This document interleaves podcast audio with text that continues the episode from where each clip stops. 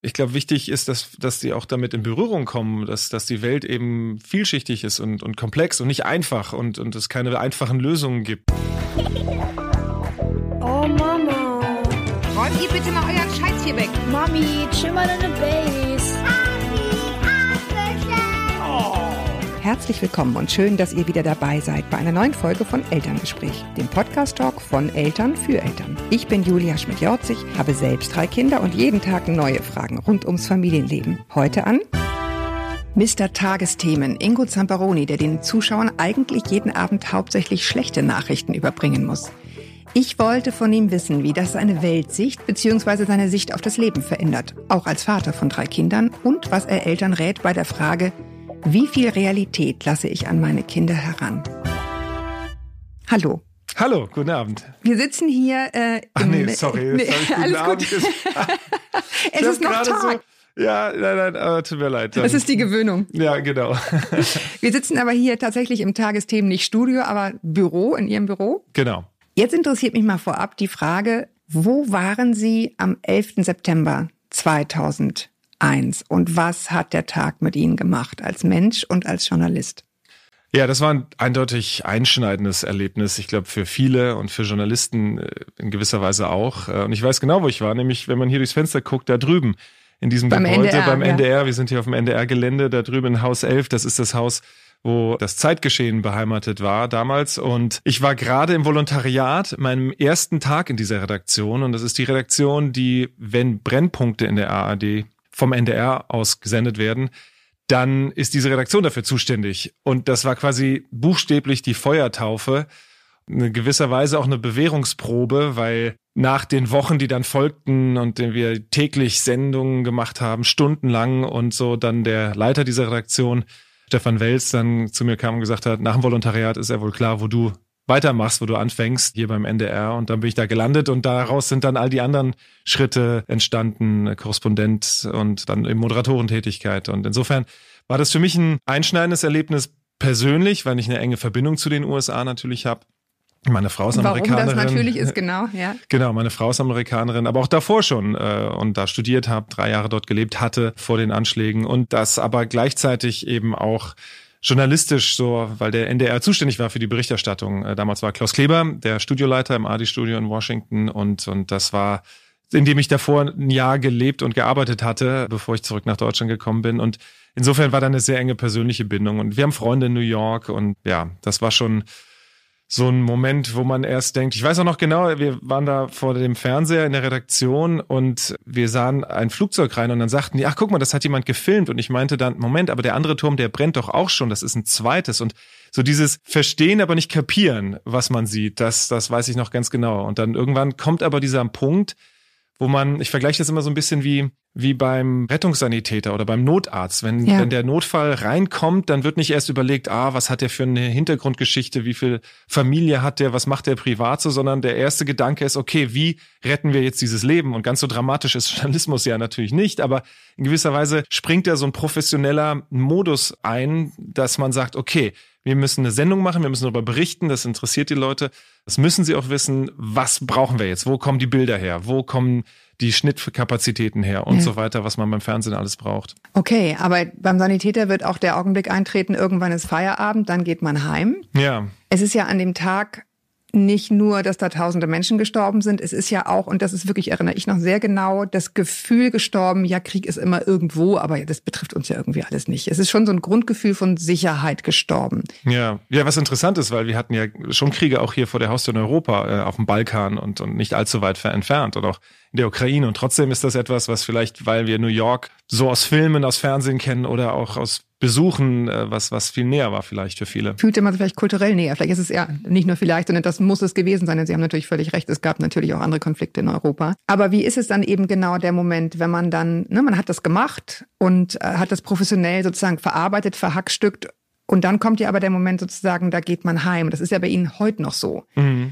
Gibt es Rituale, wo Sie sagen, so schüttel ich das dann ab? Mir hilft in der Tat, dass ich fast immer Fahrrad fahre. Also ich versuche möglichst oft mit dem Fahrrad zum Sender zu kommen und dann Mitternacht oder kurz nach Mitternacht, wenn ich dann hier vom Hof rolle und dann nach Hause fahre, dann merke ich richtig, dass da so mit jedem Kilometer, mit jedem Kilometer, den ich dann fahre, eine gewisse Distanz sich einstellt und dass man das zumindest ein bisschen zum Runterkommen ist das auch gut. Die Bewegung einfach. Und das hilft so ein bisschen, dass man, natürlich gehen dann manche Szenen oder manche Augenblicke dann nochmal durch den Kopf oder manche Nachrichten und man überlegt, wie geht das jetzt eigentlich weiter, weil man ja am nächsten Tag wahrscheinlich wieder drüber berichten wird. Aber ich habe das oft so erlebt, dass das so ein bisschen hilft, einen gewissen gesunden Abstand zu manchen Nachrichten. Mich bewegt natürlich vieles, aber man kann es auch nicht zu sehr an sich ranlassen, weil den Zuschauer das ja nicht unbedingt interessiert, was denkt jetzt Ingo Zamperoni oder was denkt Karin Mioska persönlich jetzt darüber. Das ist auch nicht unser Job. Also man darf natürlich nicht kalt und teilnahmslos eine Nachricht auch verkünden oder abnehmen nach einem Beitrag und so tun oder vom Gesichtsausdruck, als wäre ihm das total egal. Aber gleichzeitig können wir uns nicht auflösen in Tränen, auch wenn uns das sehr betrifft und wir ganz traurig über etwas sind, weil das gewisserweise auch unprofessionell wäre. Also der Zuschauer hat den Anspruch oder die Zuschauer haben den Anspruch, dass wir ihnen das vermitteln, was passiert ist und so gut wir darüber berichten können, wie es geht. Und natürlich kann man auch mal ein bisschen eine Pause machen, vielleicht nach einem Beitrag, ein bisschen Distanz reinbringen und nicht gleich weiter, nächstes Thema, aber eben nicht persönlich meine innere Welt dem Zuschauer auflegen irgendwie. Das gehört da nicht dazu. Wenn ich jetzt mal von meiner Perspektive ausgehe, ich sitze dann vor der Glotze und guck's mir an, wenn ich brav bin und nicht ZDF gucke oder so. Auch Kompetenz ist immer ganz gut, so ein bisschen Wettbewerb hilft. Genau. Es bleibt ja, wenn man jetzt sozusagen sich wirklich intensiv mit Nachrichten befasst, doch ein gewisses Gefühl, also ein so ein bisschen hilfloses Gefühl dann irgendwann, ne? Also dieses sich davon lösen, sich davon so ein bisschen trennen und sagen, okay, es waren jetzt die Nachrichten, aber der Alltag geht weiter. Was empfehlen Sie Eltern im Umgang mit den Kindern? Ne, die kriegen das alles mit.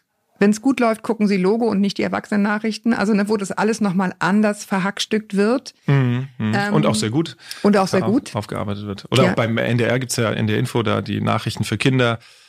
Also das ist schon auch wichtig. Aber ich glaube, was ganz wichtig ist, wenn Fragen da sind, dass man auf die eingeht, wenn Kinder von sich aus Fragen haben. Und dann muss man denen nicht gleich alles erzählen und die ganze Geschichte sondern ich glaube, das ist wahrscheinlich so ein bisschen auch wie Aufklärung bei Kindern, ne? Wenn die Fragen haben. Nicht gleich alles, genau.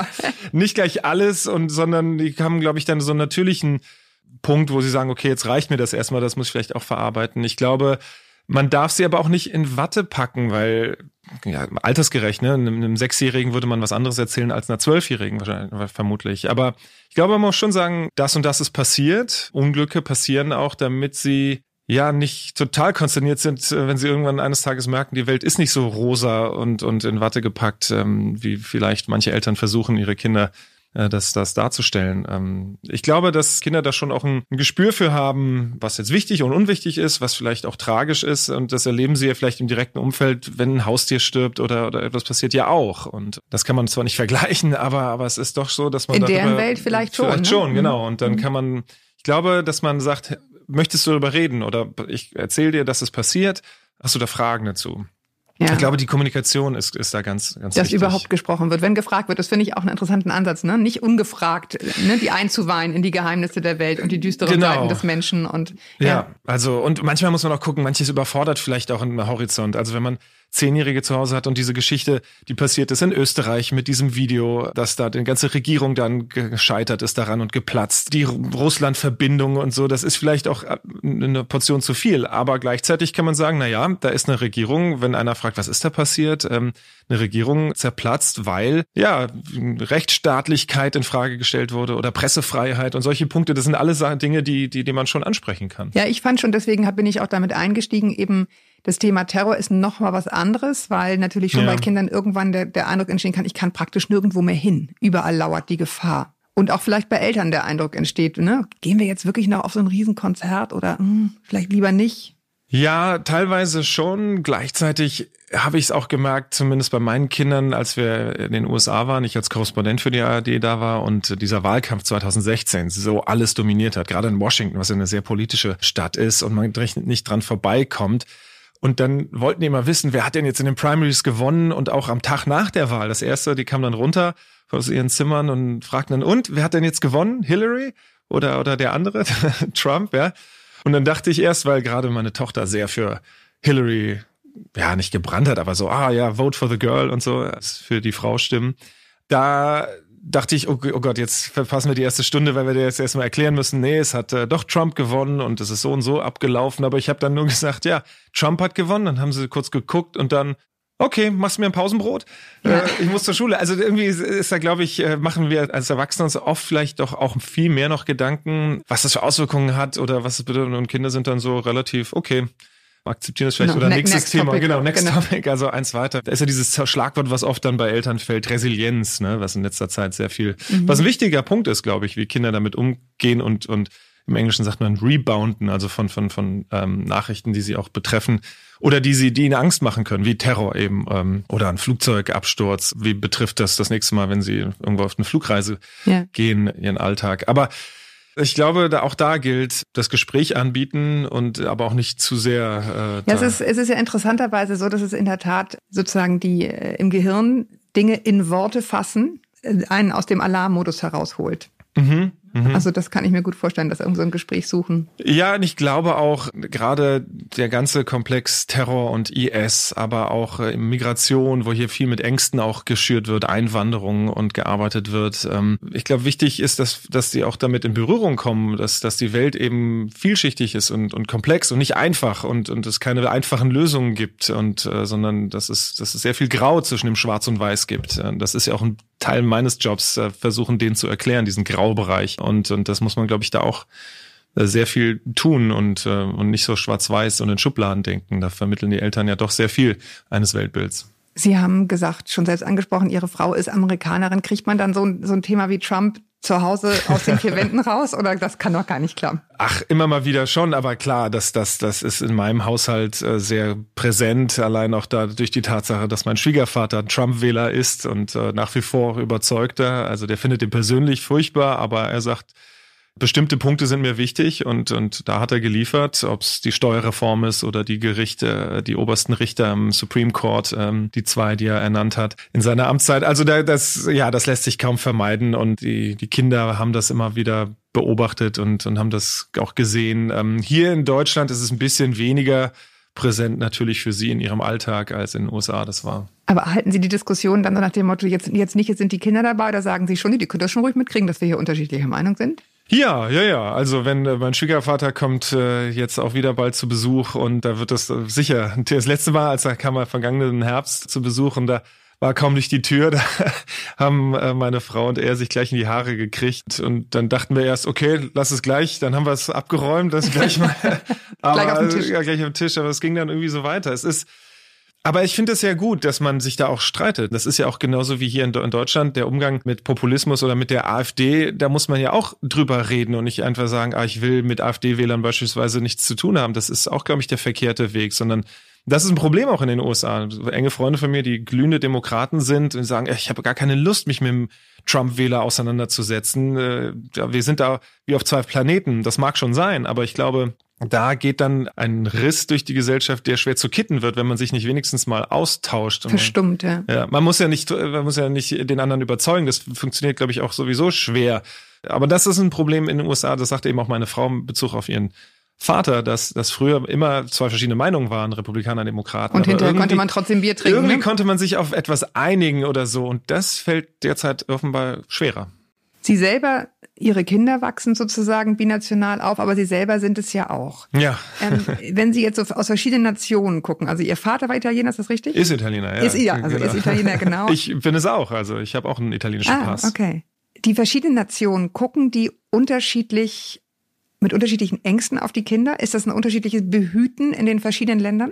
Soweit ich es festgestellt habe, schon. Es gibt halt verschiedene Ängste in verschiedenen Gesellschaften, so Urängste. Also in Italien ist es auf jeden Fall, das weiß ich noch wie heute, meine Großmutter, wenn ich den Sommer an der Adria verbracht habe, meine Nonna, da war immer nach dem Mittagessen prima digerire, also erstmal verdauen.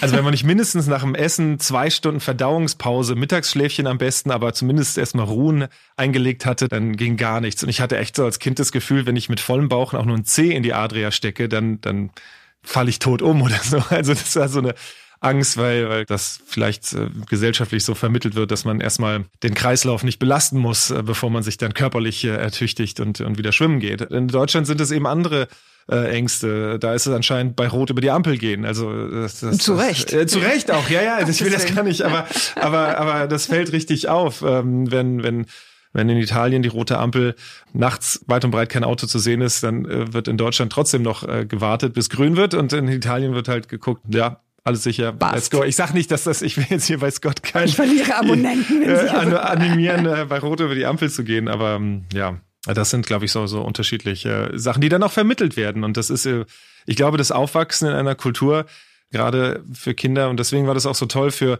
meine Kinder, dass die jetzt mal 3 Jahre in den USA gelebt haben, um diesen Background auch mal aufzunehmen, aufzusagen. Da passiert viel subkutan, glaube ich. Und ich habe zwar einen italienischen Pass und bin in den Ferien viel in Italien gewesen, aber ich bin doch in Deutschland aufgewachsen und habe niemand so eine Zeit lang als Kind in Italien gelebt, bin da zur Schule gegangen oder so etwas. Und das manchmal bräuchte ich das, weil das wäre nochmal so ein Blick, glaube ich, in diese Gesellschaft gewesen, der mir sonst einmal nur so verborgen blieb, weil es immer so ein Besucherblick war bei den Cousinen und bei den Cousins, bei dem Onkel und ja. Dennoch ist es ein wichtiger Teil von mir. Also das ist schon auch nicht nur Folklore, sondern ich habe nicht nur einen italienischen Nachnamen, sondern es ist schon auch eine besondere Beziehung für mich. Essen gerne. Ja, Gelato, Mangiare, ja, das ist alles, gehört dazu. Viele Menschen, ich höre das immer wieder, wünschen sich, ja, es ist irgendwie immer so wahnsinnig negativ alles in den Nachrichten. Und irgendwie, ne, was ich vorhin auch sagte, ich gucke das und bin im Grunde durch. Hier kann ich schon gar nicht mehr schlafen. Ja. Sie können es wahrscheinlich nicht mehr hören, ich fasse trotzdem. Was ist Ihre Antwort? Ja, also Nachrichten sind natürlich immer also was ist eine Nachricht? Da beginnt ja die Frage. Und zwar in der Regel immer etwas, was außergewöhnlich ist, was nicht der Norm entspricht. Wenn wir jeden Tag darüber berichten würden, heute ist die Sonne wieder aufgegangen, dann würden die Leute denken, ja, und sonst, also es ist natürlich dann schwierig. Und natürlich gehören Unglücke, Katastrophen zur Ausnahme im Sinne von, sie gehören zum Alltag, sie sind täglich präsent auf dieser Welt, aber sie sind nämlich nicht das, was man sonst erwartet, ein Zug und Glück oder so. Und deswegen muss man abwägen und da muss man auch gucken, wie betrifft es unsere Zuschauerinnen und Zuschauer in Deutschland? Ist das der berühmte Sack, der irgendwo umfällt in fernen Ländern, eine Nachricht, oder ist es doch etwas, was Auswirkungen auch auf uns hat, ein Handelsstreit oder was auch immer? Wie wirkt er sich auf uns aus? Das ist immer so der Blick, den wir haben. Aber gleichzeitig verstehe ich das schon. Oft ist es so, ein Kollege sagte irgendwann, ich weiß gar nicht, wer das mal gesagt hat, aber manchmal gucken Leute die Nachrichten nur, um zu schauen, ach okay, wenn sonst nichts passiert ist in der Welt, dann ist ja die Welt noch in Ordnung. So ein bisschen. Und wenn es woanders passiert ist und nicht bei mir vor der Haustür, dann kann ich damit auch gut leben. Ich glaube, das ist so eine Mischung. Wir müssen natürlich darauf gucken, wie betrifft das die Leute? Wie ist das auch für ihren Alltag entscheidend? Und gleichzeitig beginnt bei uns auch immer mehr so der Prozess, okay, vielleicht, es gibt ja dieses Schlagwort Constructive Journalism, also dass man sagt, wir gucken nur auf die guten Nachrichten. Aber da fängt es dann schon an. Was sind aus unserer Sicht die guten, ne? Was jetzt zum Beispiel, banales Beispiel, diese Trockenheit der letzten Wochen fanden wir toll, dass vielleicht der Sommer letztes Jahr 2018 war ein super Sommer, aber die Landwirte oder auch unsere Fauna hat natürlich und Flora, die haben darunter gelitten, weil es so trocken war und es ist immer eine Frage der Perspektive, also was ist eine gute Nachricht, was ist eine schlechte und wo fangen wir an, den Leuten zu sagen, das ist jetzt ein Positivbeispiel und andere sagen, das stimmt doch gar nicht. Die Welt schön zu reden. Die Welt schön zu reden oder so. Gleichzeitig haben wir bei den Tagesthemen uns das zu Herzen genommen und haben eine Reihe begonnen, die nennt sich Lösungsfinder. Und die ist auch sehr erfolgreich angegangen, wo wir gesagt haben, okay, da scheint es ein Problem zu geben, Pflegenotstand oder Wohnungsnotstand oder wo auch immer. Und wo gibt es mal ein Beispiel, wo es geschafft wurde, das zu lösen? Mhm. Und das haben wir einfach mal, ohne jetzt zu sagen, das ist die richtige Art und Weise, sondern nur zu zeigen, so haben die das gemacht und es läuft für die. Und die Zuschauerinnen und Zuschauer sollen sich dann selber ein Bild machen, ob das was wäre, was man aufgreifen kann oder ob man sagt, aha, interessant, aber das würde bei uns so nie funktionieren. Aber das ist so ein Versuch, in diese Richtung zu gehen, mal einen konstruktiven Ansatz eben zu zeigen und nicht einfach nur sagen, da ist was Schlechtes passiert. Ja, weil ich glaube, vielen geht es auch um das Gefühl der Ermächtigung, ne? Kann ich überhaupt noch was tun? Oder ist es so, dass die Großen dann nur irgendwas schieben und machen und ich gucke halt zu und bin machtlos, ne? Naja, wir haben Umfragen jetzt neulich gehabt, wo es zeigt, dass diese Verschwörungstheorie, dass da irgendwelche finsteren Mächte im Hintergrund Strippen ziehen, dass das immer mehr Zulauf findet. Gleichzeitig aber auch das Vertrauen auch in Medien, die das ja versuchen zu dekonstruieren und zu sagen, ja, wir werden nicht von irgendwelchen dunklen Mächten und irgendwelchen Regierungen geführt, sondern wir sind möglichst unabhängig, dass da das Vertrauen doch auch hoch ist. Also ich glaube, manchmal ist es vielleicht auch so, dass wir uns das auch ein bisschen zu sehr einreden oder dem vielleicht diesem Social-Media-Gewitter auch zu sehr auf den Leim gehen, dass wir sagen, es ist alles furchtbar und alles schlecht. Also ich bin da nicht ganz so pessimistisch, ehrlich gesagt. Mhm. Aber klar, das ist ja auch der Grund, warum Menschen dann eben in den USA wieder besseren Wissens manchmal, obwohl vielleicht Fakten dagegen stehen, sagen, aber so ist das und so glaube ich das und in Deutschland auch und auch Populismus eine Chance hat, weil man das Gefühl hat, es verändert sich sehr viel, sehr stark und ich habe da überhaupt gar keinen Einfluss mehr und ich verstehe vieles nicht mehr und das gerade die digitale Umwälzung verändert da eine Menge. Sie haben selber angesprochen, sozusagen der Ansatz der Zuschauer ändert sich auch. Es ändert sich leider auch, dass die Zuschauer abnehmen, also die klassischen Zuschauer bei Ihnen. Bereitet Ihnen das Sorge einfach dahingehend, dass natürlich dadurch auch immer weniger Wissen fehlt, um Dinge in der Tiefe einschätzen zu können? Also das Fernsehverhalten, Nutzungsverhalten der Deutschen ist noch sehr, sehr hoch, das Analoge. Klar gibt's eine Verschiebung in das Digitale, aber gerade die Tagesschau ist nach wie vor mit 10 Millionen Zuschauern im Schnitt eine echte Hausmarke. Also das ist, und die Tagesthemen haben nach wie vor auch eine sehr stabile Zuschauerschaft. Aber es ist, glaube ich, so, dass sich vieles in die digitale Richtung und darauf reagieren wir auch. Wir versuchen ja gerade hier bei ARD aktuell mehr in den Social-Media-Kanälen präsent zu sein und auch die Ausrichtung in Zukunft einfach mehr die Leute da abzuholen, versuchen, wo sie unterwegs sind. Und mir ist es letztlich egal, ob jemand die Tagesthemen um 22.15 Uhr im Ersten guckt oder eine halbe Stunde später auf dem Tablet oder nachts oder am nächsten Morgen in Auszügen auf Social Media. Hauptsache, unsere Angebote werden angenommen. Ich glaube, wo die Reise dahin geht beim Journalismus, das weiß letztlich keiner wirklich. Ja, wir versuchen nur möglichst präsent zu sein. Ja, wir haben ein riesiges Angebot und vielleicht wird sich jeder da seine Wahrheit zurechtsuchen. Und das führt dazu, dass man keinen Common Ground mehr so sehr hat. Aber auch da, glaube ich, kann eine Chance darin liegen, dass dadurch, dass so eine Kakophonie von Informationen auf die Leute einprasselt, dann Menschen eigentlich mehr dazu übergehen und sagen, okay, denen vertraue ich. Da wir so eine Filterfunktion ja auch haben, so eine Trichterfunktion. Wir versuchen, das ist ja unser täglicher Job, wir versuchen das Unwichtige vom Wichtigen, das Relevante vom Relevanten zu trennen. Und das Wichtigste nach vorne zu setzen und zu sagen, okay, da ist zwar eine Menge Wirbel, aber letztlich der Kern der Nachricht ist eigentlich nur der. Und auf dieser Basis kann man sich dann verständigen. Wenn Sie texten, wenn Sie einen komplexen Sachverhalt versuchen, in ein paar Minuten zusammenzufassen, was sind so die Tricks, mit denen Sie das machen, die Sie zum Beispiel auch Eltern geben können? Wie hackt ihr es klein? Ja, das ist in der Tat die große Kunst, weil gerade beim Fernsehen sehr viel verdichtet werden muss. Wir haben eine halbe Stunde nur, wir wollen möglichst viele Themen reinpacken und wir natürlich gucken müssen, priorisieren müssen. Also was ist wichtiger als eine andere Nachricht und vieles fällt auch raus, obwohl es auch eigentlich eine Nachricht wert gewesen wäre. Aber beim Formulieren? Beim Formulieren ist so eine Faustregel, die ich im Hinterkopf immer habe, wenn ich jemanden in einer Kneipe abends auf ein Bier treffen würde, was wäre so das Erste, was ich denen sagen würde über etwas, was passiert ist? So, Mensch, hör mal, weißt du, was heute da passiert? Hast du mitgekriegt, was da passiert ist?